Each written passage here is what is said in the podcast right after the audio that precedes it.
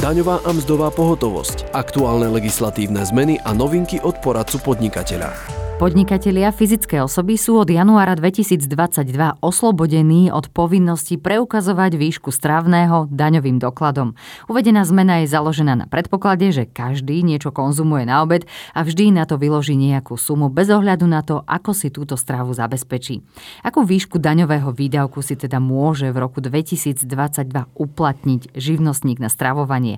A čo v prípade, ak je podnikateľ na pracovnej ceste? Platia rovnaké princípy? Opýtame sa porad poradkyne daňového centra pani Nadeždy Cigerovej. Pekný deň. Dobrý deň. Na čo všetko musí teda pamätať živnostník alebo SZČO, teda samostatne zárobkovo činná osoba z pohľadu daňovej uznateľnosti výdavku na stravovanie? Tak e, ako ste správne spomenula v úvode, živnostník od roku 2022 už nemá povinnosť preukazovať výdavok k bločkomu nákupe stravy alebo stravovacej poukážky. Týmto sa vlastne odbúrala určitá administratívna náročnosť, no ale je to dosť nevýhodné vtedy, ak si podnikateľ kúpi stravné listky napríklad v sume 5 eur alebo 6 eur, proste vo vyššom limite a v takomto prípade si nemôže do výdavkov uplatniť stravu v plnej výške, ale už len v limitovanej nižšej fixnej hodnote, čo je 55% z hodnoty stravného pre pracovné cesty zamestnancov, ktoré trvajú 5 až 12 hodín, to základné časové pásmo. Proste je nutné zohľadniť u podnikateľa aj zákon o cestovných náhradách pre tento účel, hoci podnikateľ de facto na pracovnej ceste nebol. O akú sumu strávneho teda konkrétne ide? Čo v prípade, ak daný podnikateľ nepracuje? Tak e, paradoxne v roku 2022 musíme rátať až s troma hodnotami, e, s tromi sadzbami strávneho v závislosti od konkrétneho mesiaca. Strávne sa totiž menilo dvakrát, od mája 2022 a od septembra 2022. Ide o veľmi špecifický jav. Takže pýtali ste sa, akú, akú sumu strávneho ide, tak uh, ak nie je podnikateľ na pracovnej ceste a pracuje proste vo svojej dielni kancelárii, tak od septembra má nárok na strávne vo výške 3,52 eur, čo je 55% z hodnoty 6,4. Ja to uh, zrekapitulujem po mesiacoch, aby to bolo troška prehľadnejšie. Sadzba strávneho ako pre zamestnanca na pracovnej ceste je od januára do apríla 5,10 od mája do augusta 6 eur a od septembra 6,4. No a z toho sa počítajú tie e, hraničné hodnoty 55% z daných sum a teda podnikateľ za strávovanie e, v roku 2022 uplatní následovné výdavky za odpracované dni. Od januára do apríla 2,81 eur, od mája do augusta 3,30 eur a od septembra 3,52 eur. No a tieto zmeny vlastne odrážajú mieru inflácie, ktorú máme v tomto roku. Hodnoty sú stanovené na základe opatrenia Ministerstva práce, preto účtovníčky, respektíve podnikateľ, to má dosť náročné odsledovať. No a pýtali ste sa aj, čo v prípade, ak daný deň podnikateľ nepracuje, no tak samozrejme vtedy nárok na strávne nevzniká.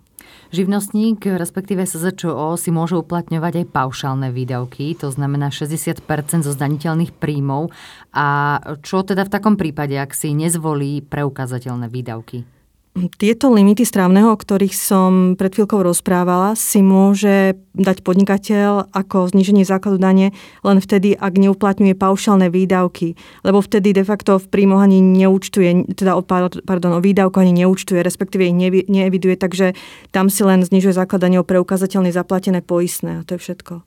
Ak bude pracovať podnikateľ uplatňujúci preukazateľné výdavky, teda nie paušal, cez sviatok, respektíve víkend, je možné uplatniť taktiež výdavok na stravné, alebo sa to týka len pracovných dní?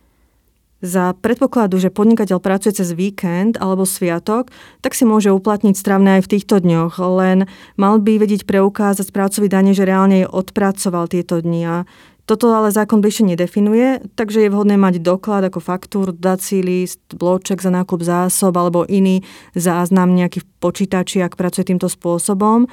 Uh, odporúčam aj účtenku vystavenú zákazníkovi alebo nejaký interne stanovený rozpis prác v rámci týchto špecifických dní. Ale v podstate asi to bude vedieť preukázať tento podnikateľ. On musí aj znášať dôkazné bremeno. A ešte by som možno podotkla, že nastáva tu paradox, že hoci hovoríme o preukázateľných výdavkoch u podnikateľa, nie paušálnych, tak e, i takto strávne e, je v sume 3,52 de facto ako paušál, aj keď e, bude mať doklad o nákupe strávy, respektíve strávovacích poukážok vo vyššej sume. Predstavme si situáciu, že podnikateľ je zároveň aj zamestnancom. Zamestnávateľ mu predsa poskytuje strávne v rozsahu zákonníka práce. Ako sa toto rieši v praxi? Predpokladám, že strávne napríklad od septembra 2022 vo výške 3,52 eur za každý odpracovaný deň si uplatniť nemôže. Tak samozrejme zákon má svoje limity. Ak by fyzická osoba pracovala v jeden deň ako zamestnanec a napríklad večer by išla na nejakú montáž ako podnikateľ, tak nárok na strávne má len z titulu zamestnania. A zmiením vám príklad, kedy by teoreticky mohol vzniknúť nárok.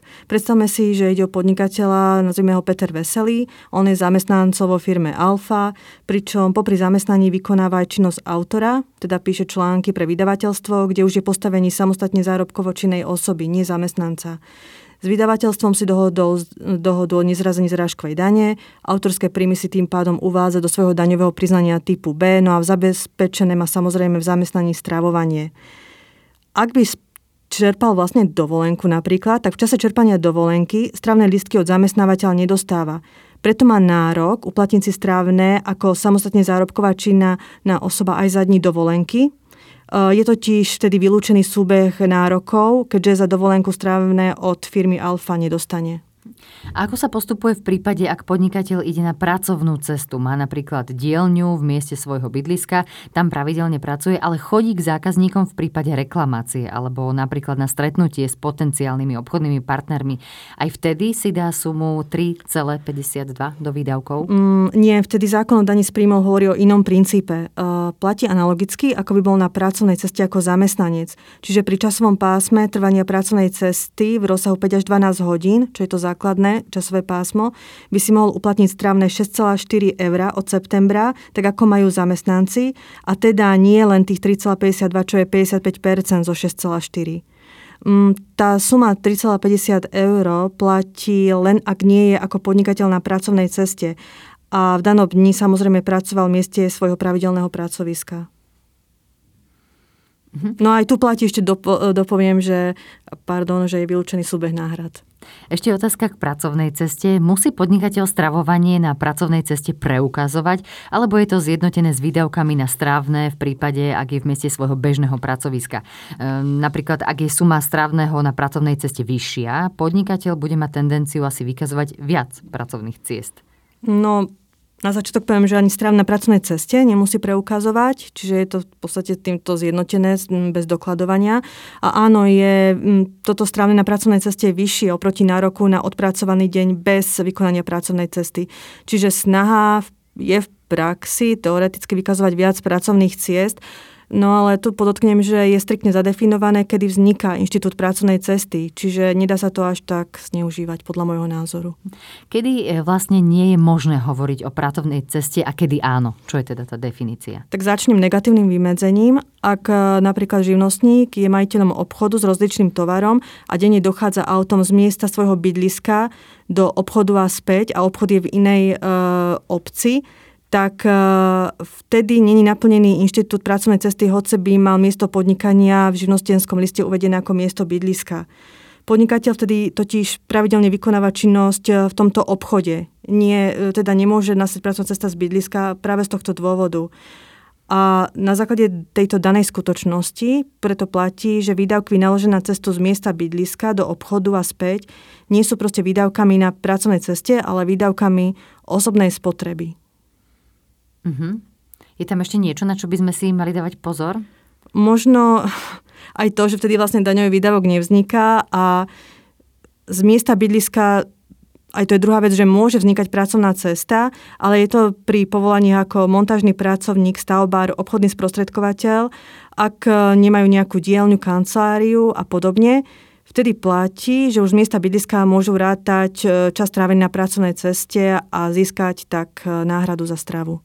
Zrekapitulujme si teda na záver, aké sú platné sazby stravného na pracovnej ceste.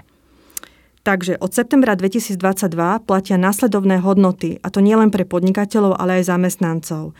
Ak je čas strávený na pracovnej ceste v rozsahu 5 až 12 hodín, za, e, podnikateľovi patrí e, nárok na strávne sume 6,4 eur. Pri pracovnej ceste na 12 hodín do 18 hodín je to 9,60 eur a v pracovná cesta nad 18 hodín tam náhrada predstavuje 14,50 eur. Uh-huh. O užitočné rady, ďakujeme veľmi pekne. O užitočné rady sa s nami podelila poradkynia daňového centra pani Nadežda Cígerová. Viac informácií je dostupných aj na stránke daňovecentrum.sk. Počúvali ste podcast Poradcu podnikateľa.